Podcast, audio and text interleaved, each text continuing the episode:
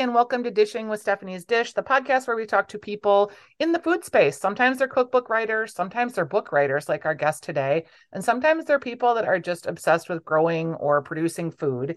I am here today and very excited because I love talking to people that have written books. And I'm here with Morgan Baum, and she is from Clay Coyote. And I recorded a episode with her on my Makers in Minnesota podcast sometime back and mm-hmm. she is a really fascinating person in her own right. So you should make sure that you follow the link in this podcast to that podcast because she talks all about these clay vessels that she makes. And she's a potter for these um, special type of heating and grilling. And the pots are like none other so welcome to the program, Morgan. And can you tell me a little bit about like how you thought that I would enjoy talking to Sylvie because you were so right. well, thanks for having me, Stephanie. Yeah. And um, like I said, we love having a conversation about food and travel and family. So this is a perfect uh, connection. We um, here in Hutchinson, Minnesota, like you said, we make pottery that you can cook with. Our tagline is um, cooking is an art and we make art you can cook with. So um, a couple things that make us stand out from everybody else is that we have a specific type of pottery that can take high heat and go on an open flame. And then we also have another type of pottery that's designed for kind of that low and slow um, oven goodness for stews. So um, we we make um, a lot of pots that have very specific recipes that go with them. And we like to, we always say we like to sell pots and make people hungry. and you do. And one of the pots that you have, I know that we talked about this in the podcast, is like perfect for making cassoulet. Yeah. So uh, for years, I had to have a, a post-it note on my on my door that said, "The pot is the casserole, and the recipe is cassoulet." I would sometimes get them mixed up. So um, nobody's perfect, right? So a casserole is the vessel in which you make the the stew, the French stew cassoulet, and um, and it's a it's a love affair with food, if you ask me, because it takes most cassoulet recipes take three days and sometimes three months if you um you know preserve the duck confit yes yourself and so you know it's you don't just set out to make cassoulet on a on a Monday morning and have it that you know that afternoon. It's something that you you you put a lot of time and thought, and you order your um your beans and you order your you call your butcher and get your duck, and it's um it's it's truly a dish that lends itself to a slow process. And then at the end, uh, a dinner party, which I'm all about the dinner party. Yeah. So you how did you meet sylvie? Uh, i should introduce sylvie. Sylvie bigar is our um, author that's with us today. She's a memoirist. She wrote the book cassoulet confessions. And sylvie andrew zimmern wrote a really nice slug for the front of the book that says sylvie tripped my trigger. I loved the journey she takes us on. And honestly it's just this sweet little book that i can't wait to dig into. I'm only on page 15 but it's literally about how you became obsessed with cassoulet yourself. Yes that's right. It uh, started as a as a simple journey to cassoulet and uh, and it's changed my life. As food sometimes can in the weirdest ways right? Because you have family connections there's nostalgia there's hope there's dreams there's the trying to create the perfect dish then there's the community of the communal eating piece of it. How did you two get together? And morgan i'm assuming that you make a beautiful cassoulet now not the dish but the casserole yes. Well sylvie do you want to talk about how we you first reached out to me? Absolutely. So i was a big fan still i am a big fan of a writer named paula wolfert um, who uh, lives in Northern California and was the first food writer to write about the cuisine of Southwestern France. And on the cover of the book that she wrote, I think in the 70s, um, was a magnificent yellow pot that looked, um, you know, conical pot um, with obviously clay pot with a beautiful image. And I always looked at that image and it always you know inspired me even though I knew because I'd been uh, already studying cassoulet and the different clay vessels that one should use or not use. And I already knew that my particular imaginary ideal casserole would not look like that. But after I finished my memoir, um, and we, we can really say that, uh, you know, Morgan may be doing things in slow food. Well, I was definitely doing slow writing because it took me 10 years to write 154 pages. So just to tell you that, you know, good things come in due time. But when I finished that process, I uh, looked at the book, at Paula Wolfert's book, and found the name of Clay Coyote in Hutchinson, Minnesota. I had no idea where that was. Um, and I looked at their website and I saw all the amazing um, pots and clay objects that they do. And, you know, I just picked up the phone and called. And That's I so didn't funny. know if if I was gonna, you know, and I said, Well, you may think I'm crazy, but this is who I am, a food and travel writer. I've written this, you know, small book about my obsession with cassoulet and where that obsession took me quest to for identity, family, and culture. And Morgan was like, "Yeah, I love this." I loved it too. Got excited. We decided to design a pot together. So we made a special edition cassole for the release of the book and it is um, very it's it's modern but a nod to the um, traditional one that Sylvie brought back from France with her. Um, and so it's you know not everybody can travel to France and get a a eight pound clay vessel and bring it back. Yeah. Um, and and in Paula's book, she does talk about how she brought the one that Sylvie mentioned back on her lap on the airplane. And so not everybody wants that on their lap on the airplane. So we have a version that you can um, that will arrive comfortably at your home for you. so um, and it's, you know, we kind of brought our whole team together to design it so that it would meet, you know, the needs of Sylvie's recipes that she lists in the book. And then also um, it still feel classic but modern at the same time. Sylvie, what is it about the cassoulet that captured your imagination and inspired the book? Well, I mean, the question, this particular question, was what drew me for all these years because I first went to southwestern France. I was born in Geneva, so French is my first language. But I was working as a food and travel writer in 2008 in New York when I got an assignment to do a story to go to France, Southwest, near Toulouse, Carcassonne, and write about the history of the dish. Now, people may not be aware that um, supposedly this dish was invented or created in the 1300s. And so the editor in chief of Food Arts magazine thought it would be fascinating for people to hear about its history. I thought, my kind of story. I'll hop up, up to France and uh, and you know meet a few chefs, maybe eat a few beans, uh, look around, uh, learn to make duck confit, and hop back.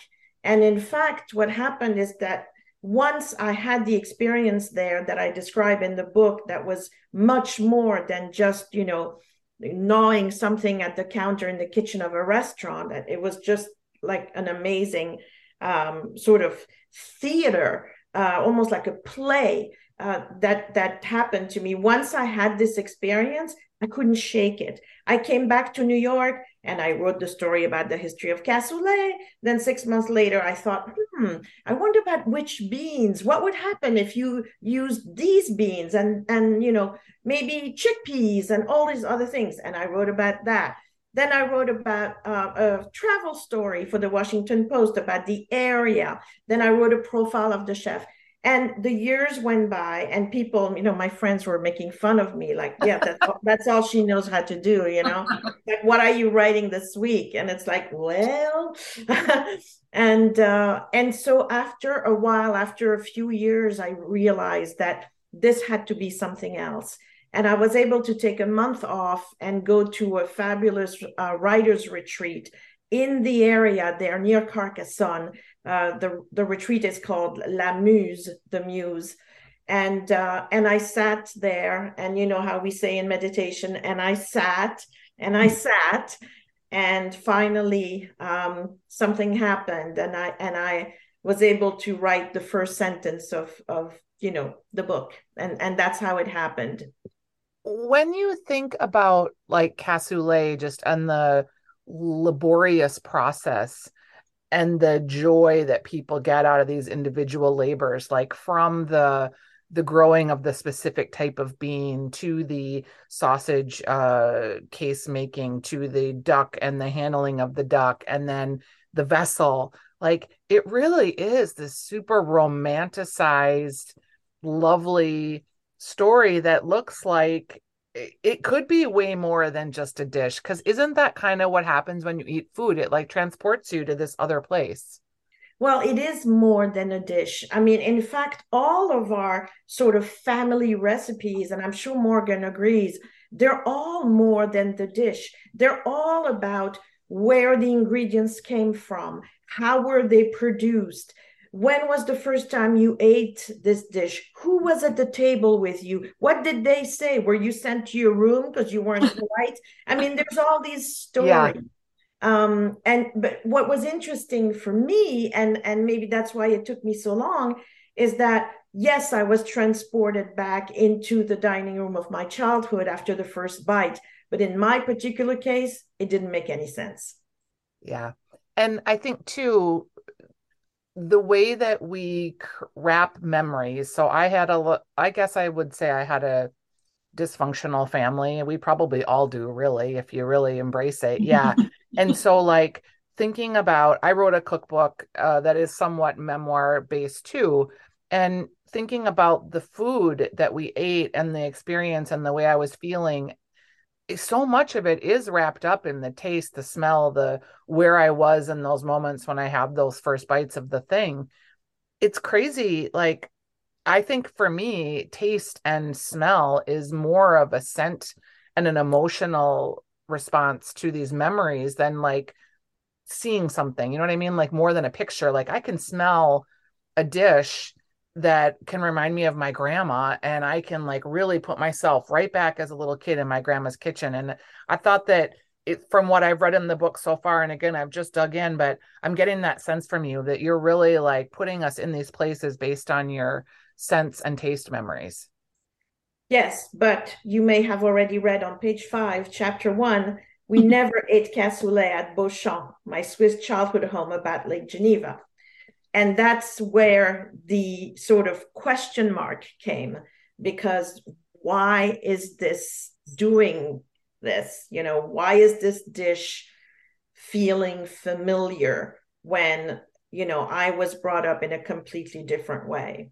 Yeah and and i think too like when you travel like and it's funny that you're a travel writer too because i kind of get that sense of place that you're creating for me that I think a lot of travel writers are really exceptional at. And I love travel. And I think I love travel because I love food, to be honest. Like, I think it's so mm-hmm. intertwined in my brain about how I experience a place or a community or the people that you meet.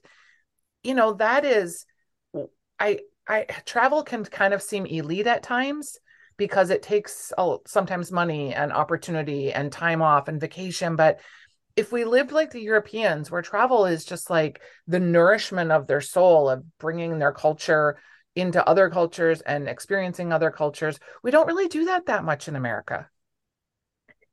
Yes and no. I mean, for example, I'm thinking about some of the pots that Morgan makes and that are actually from different cultures, um, right? Mexican. Yes.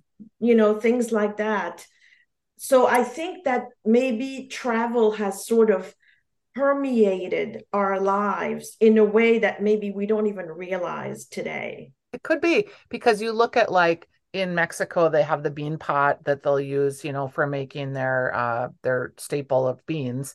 And then you look at like in Morocco there's like the tagine which is also based in there there are these vessels and certainly like when you look at just the way they stored wine in Italy and Croatia and the Romans, and those were also uh, vessels that were. It's it's interesting that we're thinking about this apparatus and now like we talk about gadgets you know like kitchen gadgets when you think about making something like this morgan does it feel like you're like how do you tie into that feeling that sylvie had in the book of making something that's long lasting and so important in the centerpiece of her life?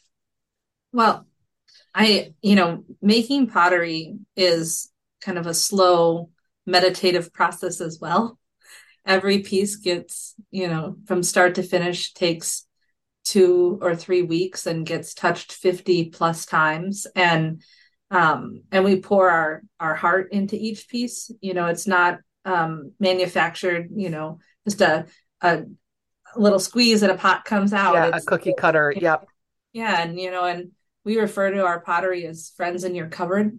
You know, as as um, part. You know, not they're not just they're not just there to serve the food. They're part of the the pro. They're part of the story, and they're um, they're kind of part of the um, I don't know. When I go into my kitchen, I often have a dance party, and so like the, sometimes they're my dance partners. My pots are, and so I I kind of think you know, making a pot for for cassoulet that again is you know, tied with Sylvie's book and tied with the story, and we're we're getting the opportunity to travel all over the country and tell the story of of cassoulet and pottery and and and Sylvie's um, personal story and I just feel like the pot kind of is a I don't know, uh secondary um character in the whole story yeah, too. For sure. you know, best supporting actress, the pot. so um uh, yeah, I mean, just to give you an example, I I'm sitting now in Massachusetts. Um, tomorrow I'm going to Vermont. I have an event tonight, a conversation, and tomorrow as well. And uh, in the car, is the cassole waiting for me wrapped up and all of that. And actually, I have uh, three cassoles in the car right now. It's our and, travel partners. yeah, and it is funny because you know, like I guess if I think about other types of like kitchen apparatuses, like maybe a cast iron skillet could be, you know, a piece like that for families. For me, it's like my mom had this weird silver urn that we you know we only bring out at holidays but every time the urn comes out i really get steeped in the feelings and thoughts of my mom and you know this was like the fanciest thing they owned. So it feels also super humble in that she like as a kid just thought like we're fancy because we have this big piece of silver you know that was played of course but like she from as a kid looking at that thought it was such a a big deal and when we were when my mom died and we were like splitting up the stuff it's like well who's going to get the silver the silver urn you know because it was a big deal in their family. And i think cassoulet uh apparatuses cassoles as it were because cassoulet is obviously the recipe sorry. The cassole gets passed down through families right? Does. So yeah. do you think about sylvie who's going to get who's going to inherit your cassoles? That's a really good question um, I mean, the whole, you know, the whole thing of the family home looms um, so much in my story. Um, so, you know, on the cover of the book, there is a mansion here. Yeah. Um, and it's actually uh, sort of the house, it, it is the house where I grew up. It's sort of a mini Downton Abbey with 36 rooms. Yep. So um, my mother still lives there. She's 97 years old. And um, and uh, you know what we're going to do after she passes I, I have no idea. So i can't even think about my own estate because there's going to be um, you know a lot of things there. But there's no cassole in that house because that was not the way we ate. You're right. Yeah. And you talk about that. Um i i think that this book is really charming it's the subheading is food france family and the stew that saved my soul. D- when did you know that your soul like needed saving as it were? Like did you feel like you were having that exploration all the way along and is that why it took 10 years to kind of get this on paper? I think i knew that my soul uh, needed saving way before. I think i knew my family was not what it tried to be what it showed the world um, very quickly as a child, I had this sort of anxiety that something could happen. And it often, um, you know, came from my mother, who's a Holocaust survivor. Mm-hmm. Um, so now people are thinking, wait a minute, what what's this book about? There's so so many things, um, and it yes, it's true. There are many different things, family secrets, and uh, and all of that.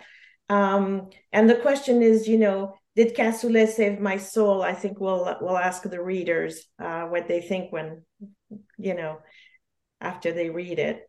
Well, and there is this whole idea now of inherited trauma, trauma yes. that, like, literally someone experiences trauma in a profound way. And at the cellular level, somehow they are able to transfer those traumatic experiences cellularly, which is just mind blowing, really.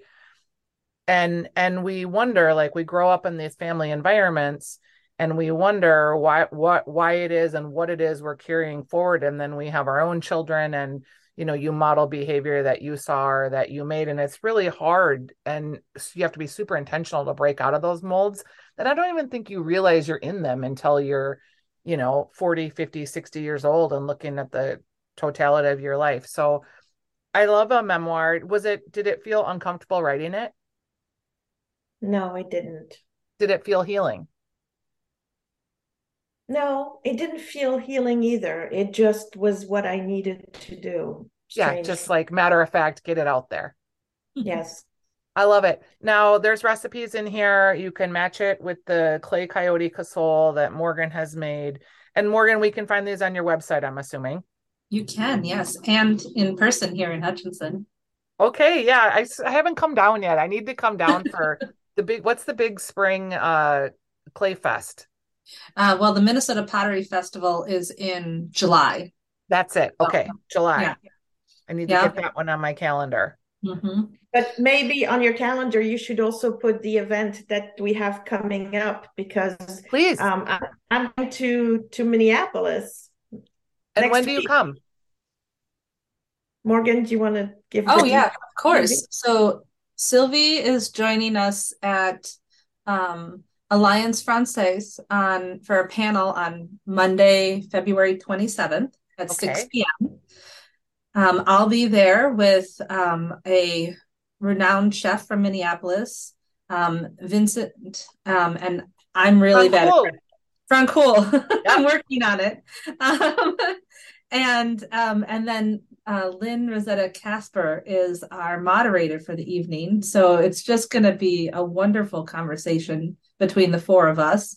And then um, and then there'll also be some cassoulet on hand so that everybody once we've talked about food for a while we can all um, make we can satisfy our intrigue and the um, the event is for members only so when you go on the website to buy a ticket you have to create a profile first. And then once you create a profile, you can check out. Um, or, and I spoke with them earlier today, they said that one of the best ways to buy a ticket is to call. And the number is um, 612 332 0436. And you can just buy your tickets over the phone. It's $60 for the evening, and that includes a copy of the book for everyone who comes. And Sylvie will be doing a signing as well. Um, and I we've we've had the opportunity to do a couple of these conversations, right, sylvie And they're um, it's it's inspirational, and again, it makes you hungry. yeah, and absolutely. It's going to be a great evening. Okay, well, I will put all this information in the show notes and the phone number and how people can get tickets. And thank you for joining me. Thank you for sharing your memoir with me. I'm really excited about it, Sylvie. And I'll Thanks send you an email when I finish. Yes, I, you better. You better. I imagine I will finish on Sunday. Sounds great. Sounds great. And I hope to see you when when I come. Absolutely. And thank you, Morgan, for having the forethought to call me and say, hey, I think this is a story you want to know about because you were absolutely right. Oh, wonderful. Thanks for having us. All right. We'll see you guys soon. All right. Bye bye. Okay. Bye bye. Bye